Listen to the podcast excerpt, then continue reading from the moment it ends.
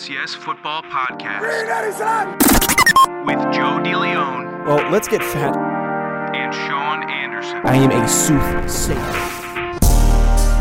Welcome back to the Believe in F C S Football Podcast, part of the Believe Podcast Network.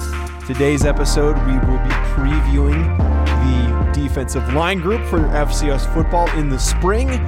And we also have an update regarding a number of teams deciding not to play this upcoming spring season. Before we get to that, I am Joe DeLeon, joined by Sean Anderson. We are two former University of Rhode Island football players at the F C S level. So we, we've got a really good discussion today regarding these defensive linemen. We've got an interesting group, some big meaty guys, some athletic freaks off the edge. We, before we can get into that, folks, uh, Sean, I believe you have a message for our listeners regarding Bet Online. I definitely do, Joe. Uh, the Super Bowl, as we both know, is right around the corner. And if you're looking to place a bet on any of the sports going on, bet online dot a g is the best and only place to lock it in. Folks, I'm feeling a bit lonely, uh, given that every week I end up losing and losing and losing, and I'm tired of being the only one doing it. So please sign up for bet online dot a g today with me so we can commiserate together. And I don't have to be the only one who is thinking how dumb or how brilliant I am after these bets have been placed. For game spreads and totals to team, player, and coaching props, BetOnline gives you more options to wager than any place online. There's always the online casino as well. It never closes. So head to bet online dot a g today and take advantage of all the great sign-up bonuses. Again, that's bet online dot a g and sign up today. BetOnline, your online sportsbook experts. All right, well, now we get to do the, the the worst part of this show. And, Sean, it just feels like the same exact thing that we did in the summer leading up to the season. We were chugging away at previews. We did so many of them. And then we reached this point where teams started opting out. Conferences started opting out. And we addressed them, and then eventually it hit its breaking point where yeah. none of the conferences were playing. We already knew that the Ivy League wasn't playing. We've had small programs and just a couple programs here and, here and there saying that they weren't going to play, which didn't surprise me. But everything seemed like all systems were a go. Everything was good. However, I think the we talk about dominoes falling, two gigantic ones. Montana, Montana State not playing this spring. Portland mm. State, not playing. Indiana State, not playing. Dayton as well, not playing. Three of those programs are huge. They are programs that play in states where fans are going to come out and watch. They're probably one of the closest to profitable programs because they're the only programs in their state. And the people in those communities absolutely love those programs. It's not like the case of a Saint Francis where there's maybe five hundred people that, or one thousand people that show up at these games. You see packed stadiums. And there's also a lot of local viewers on T V. So just to see those two programs, I'm already, I have like a pit in my stomach just seeing those two schools. And when we both saw it last week, I was hit a little hard, and I was just like, are we really about to do this again? Are we really about to go down this path again? I think immediately for the players, and I think about how badly that I feel that they have had to go through the fall and now all of the winter training, and it, winter training is just the worst, and it's even worse if you're in a cold place, like, I don't know, Montana in the winter. And you're just thinking, oh, my God, five a.m., five a.m., five a.m., five a.m. Okay, lift, run, practice, walk through, lift, run, practice, walk through. And, and you're just going through it, going through it, going through it, waiting for that little light, which is game day. And you're waiting, and it's game day again. And you're waiting, and it's game day again. It gets a little better, a little better, a little better. And then you're just destroyed thinking about, oh, my gosh, what have we been doing?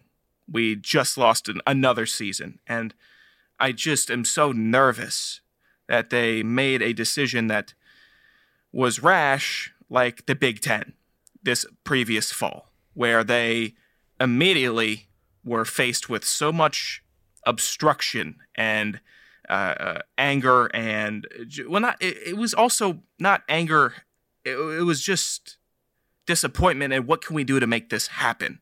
And once they were faced with that, I feel that they took a real look at what can we really do to make this happen. Now, I believe these five programs, they they need to take a look and really think if there's any possible way. Because right now, you just put these dudes and these coaches and the staff and the trainers and the people that e- that even film the practices through the ringer for nine months, nine plus months, whatever. You got to get them some games. You have to. You just have to. And the safety stuff and all of that, I'm not trying to, uh, uh, what is it? What's the word? Disenfranchise, not disenfranchise, but, you know, D- I'm not trying to take away it? from it. Invalidate. Yeah. Okay. I'm not trying to invalidate it. But you really just, you got to get some games going for these guys or else your program is just not going to be, you're not going to bounce back. I just do not see that bouncing back. No, and I, I get all that. And I, on the other hand, and I understand your perspective, I'm not as upset with the schools or as disappointed as you are. I am still disappointed that, that they're choosing not to play. I am just so reluctant to see what's going to happen over the next few months if in January, and understandably, COVID cases are not good right now, but we have a vaccine. It's starting to be rolled out more. These games are not supposed to be played until the end of February, early March. Not saying that COVID's going to be completely gone and disappeared by then, because it's not. But hypothetically, when you're playing these games, if things are a little bit clearer, a little bit easier, maybe you can get access to some vaccines because they're being mass-produced. I just don't understand, one, why they choose to just give up immediately. But on top of that, I worry that other programs that have significantly less resources see that and go, oh, crap. If they're choosing not to play and we thought we were fine, why are we playing? Or the other side of it is we were debating not playing and we're really close to saying no, but just kind of hanging by a thread. If someone else cut their thread, why would we not cut ours? So I have a very bad feeling, Sean, and this is not a perspective of me saying I have this information. This is me just saying, and I know people were upset when people were made it seem like, oh, the media members were rooting for the season to get canceled. Trust me, I am not. I do not want to do what we just did in the fall again. I do not. That sucked. That was boring. That was not F C S football. That was a bunch of exhibition games that we reacted to. It was ten weeks of preseason football is what it was. I don't want that to happen again. But I am very afraid that we are going to get to a point where it's going to be forty or fifty teams playing this spring. And it's just going to be sloppy, not sloppy, unorganized, random, sporadic games like we had in the fall. I do not want that to happen. I do not. And I'm so worried that this is just the first piece and we might be headed for that direction. I'd rather go uh, practice out in Montana again with all those guys every single day uh, than have to go through that again. And yes. We were just media members. uh I think you could do. I think you'd do fine if you suited up right now. Oh, dude, I don't know. In Montana, you don't think you could do it? I, I mentally, I don't think I'm there. I think mentally, that cold wind hits me. I'm gonna be done. I you were really supposed to be a, it. You were supposed to be a lineman. All right, let's let's try to just be a little bit more positive here. Let's pretend we didn't have this discussion and let's talk about defensive linemen. We've got a really fun group here, and the first one that we're going to bring up is somebody we actually played against, Mike Green from J M U, six foot three, two eighty five. Man, this this dude is not easily movable. Not exactly a guy that's going to blow through offensive linemen and split double teams and get sacks. He, he's not like an Aaron Donald. No, he he is, and the best way you described him, Sean, when we were doing our notes, is that this guy is a forklift. He picks people up, he moves them, and he goes where he wants. Nobody tells uh, our guy Mike Green where he's going. No, he makes the decisions. He does the carrying. He does the moving. This is a weird episode for me because I loved the offensive line episode, but for this, I just, you know, going against defensive linemen for four years, you kind of have an appreciation for which ones do it well, which ones don't. Mike Green is just uh, so strong and stout. It's just, it's impressive to watch him and watch these these guards who were just as strong as him, and they can't move him. And why can't you move him? I don't know. Probably because his technique is so good. Probably because his feet are planted in the right way, and he gets his hips underneath them. And that's why, oh, the offensive guard is getting pushed back two yards, and he's resetting the line of scrimmage. It, it's you just watch him, and you're like, uh, nobody's going to notice him. Nobody's going to notice him on the field unless he gets a sack or a forced fumble or a tackle for loss. It, that's just not how – it's just an underappreciated position, especially with his form of defensive lineman. Well, you're watching him. Well, you really just isolate. You're like, how are they not moving him? Where, why is he not going anywhere? And you just realize, wow, that dude is just kind of being masterful with almost a sumo-esque technique and in not calling anybody in football a sumo wrestler, because I know that's a, a common projection that is put onto the linemen of the sport by rubes, but uh, the way that he is uh, technically sound about not getting pushed back, it's very, very impressive. Yeah, certainly impressive, and and that's the big key when we describe him, a guy that is just so hard to move and consistently taking up space. Now kind of flipping the direction on a completely different style of player. Malik Ham, someone who I, I think our very first episode that we did when we previewed the Patriot League, we talked about Malik Ham, and his name has stuck with me ever since, and we continue to talk about him. Very long, Uh, a little bit on the leaner side, but well built. The, there is not a lot of fat on that two hundred sixty pound frame that he has at six foot three. In addition to, to that, I, I really like him as a rusher. I think he's aggressive. I think he's got active hands, um, a bit of a swinger, if you will, just not afraid of contact and kind of works and fights through it to the point where he's free and he can make a play on the football. And I have to point out, a guy has to be crazy to not wear gloves. And a lot of the clips that I saw him, the guy was not wearing gloves. So Malik Ham, props to you. Please put some gloves on.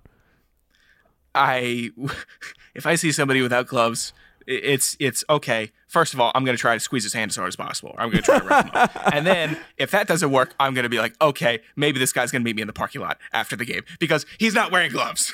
I don't know. It's just one of those old-fashioned things. It's just like you think maybe anybody without wearing gloves probably is smoking a Black and Mild in the bathroom in between halftime. Uh, but and I'm not putting that on anybody. Uh, I'm not saying right, that's such a, no, but like I understand what you're saying. It's such like a nineteen seventies-esque thing. Like you just don't see guys not wear gloves anymore. But back in like nineteen seventy in the N F L, guys didn't care about wearing gloves. And you tell me like a small program like Lafayette in the nineteen seventies, they probably didn't even have gloves in the equipment room. So basically the gritty players, you're either like Gene Upshaw, who is who has got, I don't know, four pounds of padding on his hands or uh, or uh, forearms, or you're like Malik Ham with no gloves, who's going to say, you can't hurt me. You think that you're gonna, I'm going to get hurt by scraping my knuckles on, on, on your helmet or something? No, that's not going to happen. And that's something I kind of like now. I, it's it's something, it's a little thing, but it's, I'm going to use this to give myself an edge to be tougher than you. And, and I know you saw the N F L films uh, of the um, uh, Alter Egos. Have you seen that one? Yes. Yeah, well, it's about guys giving themselves, for those who haven't seen it, people giving themselves a different persona. Like Brian Dop, Dop, uh, Dawkins, Weapon X. You know, people ha- get themselves in a different mindset, and Ham does that. Uh, I mean, how could you not? The dude's built like a superhero. He's he's got great power coming from his legs, and he's got great lateral movement. If we're going to talk about him as an actual technical pass rusher, great lateral movement, always in control of his body. Just a really impressive defensive lineman. Again, just you're watching him, you're like, wow, okay, I could see this guy on my team in the future.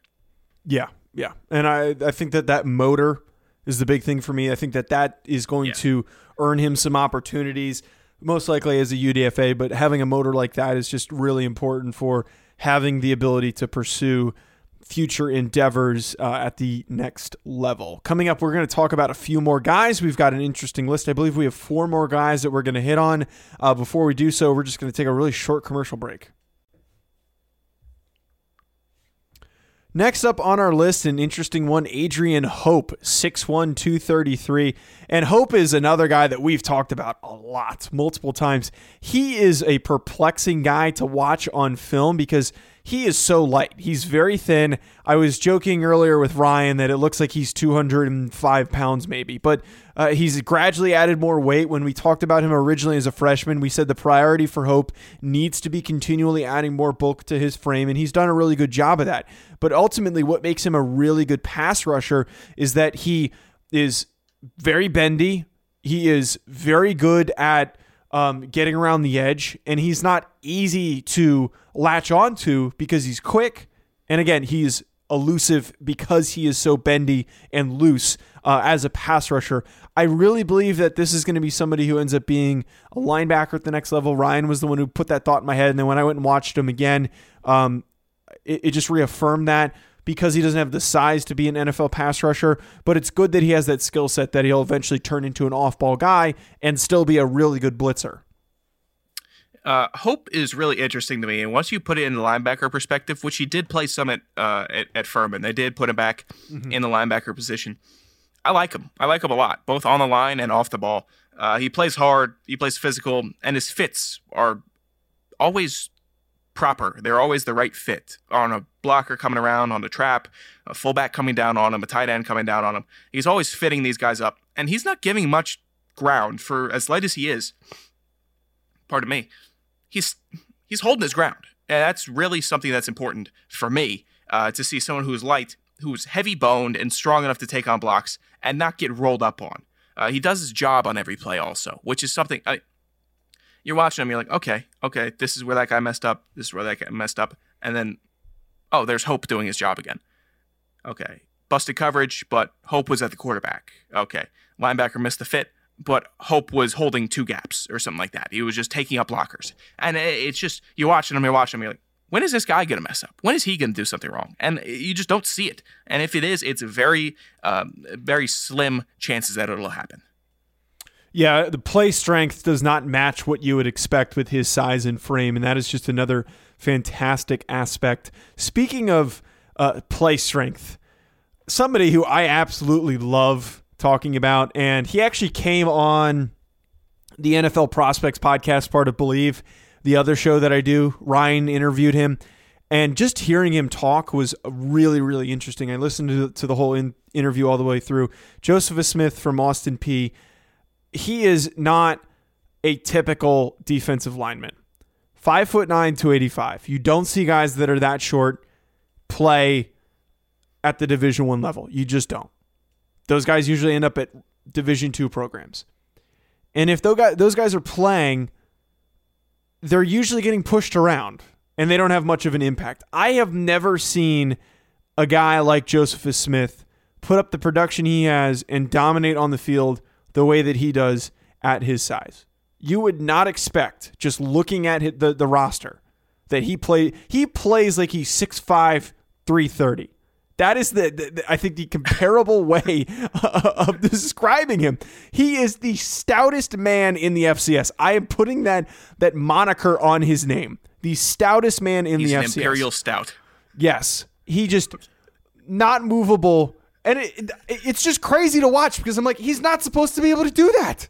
He's shorter than me. And it, it's just like, holy crap. I, I don't know. It's inspiring to see a guy like that be so physically dominant against guys that are so much bigger than him. Physically, physical, uh, physical dominance aside, Joe, I saw him as a literal D battery, both in uh, makeup of his body, but the energy that he brought onto the field. You're not using a D battery to power a remote control. You're using a D battery to operate something that's big, that's important. And this dude is an energy guy. You put him on the field, he is going to provide so much juice. Other guys are going to feed off of him, and he's going to drain it from the other team because you're like, why am I not beating him? Why am I not beating him? Why is why why can I not push him back? Why can I not get around him? And he's just working so hard. He's constantly fighting. His hands are constantly just jabbing you right in the chest, and he's just awesome. He, lo- You know what I really like about him? He loves the game. And you know how I know that, Joe? Because you only play with that much energy if you really, really love the game. And that's a guy that you want on your team. I would take twenty Josephus Smiths on my team if I could have that. If I'm a coach, this is the guy that I'm recruiting. This is the guy because you just do not get that replicated all the time with that much energy, that much passion, and that much production. Yeah, He's talk, a great, great player. Yeah, talking about production, nineteen and a half tackles for loss in his career. And he had eighteen and a half in one season. There are guys that don't even amount that in a four-year career as a starter. Seven and a half sacks. Just crazy. I love watching him play. Easily one of my favorite players. I'm I'm just obsessed with seeing what he's going to be able to do. And he's going to be somebody who's going to get overlooked by the N F L out the gate. But come the C F L and the X F L, when they come knocking, I think for him, he will be productive at either of those levels. Most likely at the C F L, I could see him turning into a staple and a name for C F L fans because they're not as worried about size. They just take good football players. They take the guys at the N F L are like, ah, he might be productive, but he's a little too small. And I, ultimately, I think that he'll he'll find ways to be productive um, at other levels separate from the N F L. Coming up, we've got two more guys. Before we get to it, let's talk about Kansas City Stakes, new sponsor. With a new year comes tons of new big games in sports. With big games, you need big stakes. Kansas City Stakes has the cuts that you crave to celebrate the playoffs and the big game. With Kansas City Steaks dot com, uh, sorry, visit Kansas City Steaks dot com slash game day and save up to twenty-five dollars on combos perfect for your game day. Plus, get free shipping with code BELIEVE, B L E A V, at checkout. Try out the snack pack combo. I read this yesterday and it made me so damn hungry mm-hmm. and I haven't eaten lunch and it's making me hungry. I picked the worst damn time to record this show. Mini beef Wellington steak burger sliders, mac oh. and cheese melts, and shrimp wrapped in bacon. Holy crap. Surf and turf? I, I guess. Oh, oh God. Wow. Oh, man. I, my lunch better get here soon. Well, Every, it's okay, do we want to scrap these next two guys so I could, I don't know, maybe place an order with Kansas City Steaks or go upstairs and try to replicate it? You should. I don't think you can replicate it. Every order is flash frozen, delivered straight to your door. Satisfaction guaranteed on or your money back. Basically, every cut of steak imaginable, plus appetizers, desserts, barbecue, and so much more. Again, go to Kansas City Steaks dot com slash game day and use that promo code BELIEVE, B L E A V, at checkout for free shipping. Kansas City Steaks, big games, big taste. Oh, man, I, I need to lock it back in, Joe. Lock it back in. Trace Mascaro, Sam Houston State, one of the last two guys that we have on here, six foot one, two seventy. Someone who played a number of different spots. They were putting him inside, playing one technique, three technique, and then they were bumping him outside to play a little uh, off the edge. I really like seeing him because he's got a quick first step. And we talked about Ellerson Smith a while back and how he's a, a swinger. I kind of see a little bit, bit of that from Mascaro where he's aggressive, and it's almost like he's punching guys in, in, in terms of the how aggressively he's using his arms to disengage. High motor guy, seeing him chase down quarterbacks and also chase after the football is really fun to watch. Joe, I first I originally thought that you said Sam Houston Steak, and I, I maybe maybe I was still uh, wrapped around in my own head, but now I'm uh, kind of shaken out of it now that we're talking about Mascaro.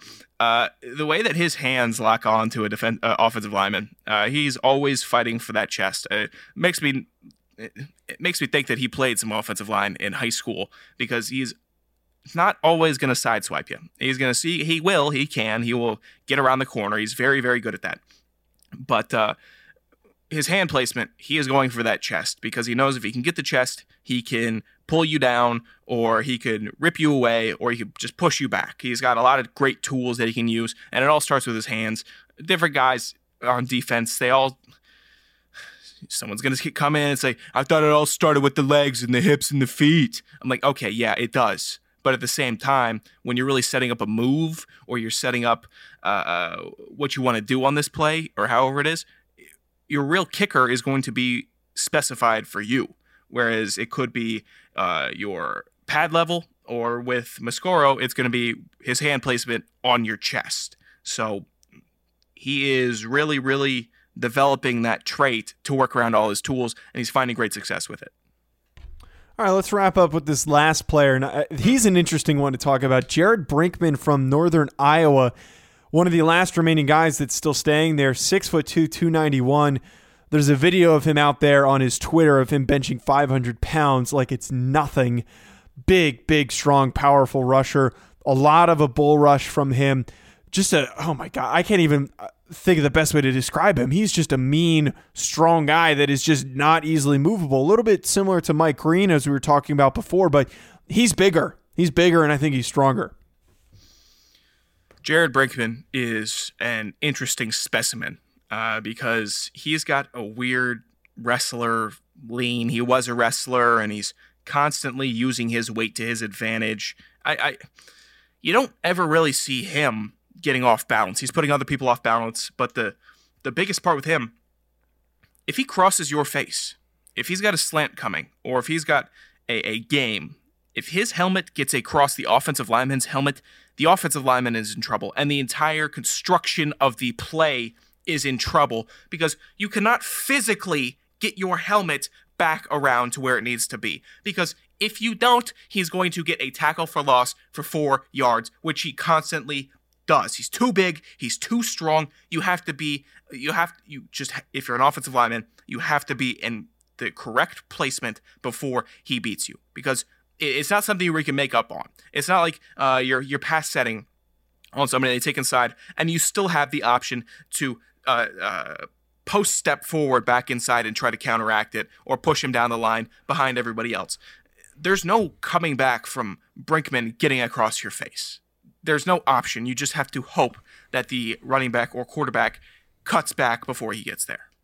And one of the things that you tend to hear with defensive linemen that are just really powerful, he's like an iceberg. An iceberg. That's an interesting one. I could see him being a player that gets an opportunity in a camp, a training camp, and then possibly said that the coaches go, uh, let's try it fullback. I, I, I kind of see that from him in terms of his size, his power, his leg drive. I'd like to see a little bit more of him athletically. It's kind of hard to project that as uh, you know, playing in the inside as a defensive lineman, but Uh, I can kind of see that power level, and it reminds me a little bit of Patrick Ricard, who was a defensive lineman at Maine, who ended up turning into a Pro Bowl fullback. I could see that shot being provided to Brinkman if he's asked to slim down a little bit, maybe down to two seventy, somewhere in that range, to get a little bit faster. But overall, um, just a, a powerful dude that might work out as a as a fullback in the N F L. I see him differently. Uh, I, I, I do not see Ricard and Brinkman as similar style of play. Maybe Jordan Phillips from Buffalo. Is that the guy that came from Stanford a couple years ago? Uh, I think so. Okay, I see him more like that and okay. Not like the Patrick Ricard transition. That's just me. You got your thoughts. I got my thoughts. I, right. that, that's just what I wanted to say, because someone's going to come in and say they don't play the same. You know, they don't play the same. So okay, we're on different right. pages on that. All right, well, All right. you do you. Uh, well, thanks for tuning in, folks. Uh, follow us on social media at Joe DeLeon, at Sanderson Radio, at Believe Podcasts. Um, head to Believe dot com to find our show, as well as hundreds of other amazing shows, and hit that subscribe button to stay up to date on all of our content. Thank you again. We will talk to you next week.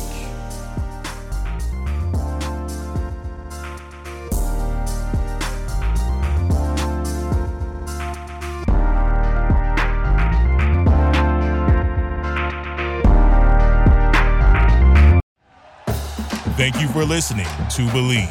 You can show support to your host by subscribing to the show and giving us a five-star rating on your preferred platform. Check us out at Believe dot com and search for B L E A V on YouTube.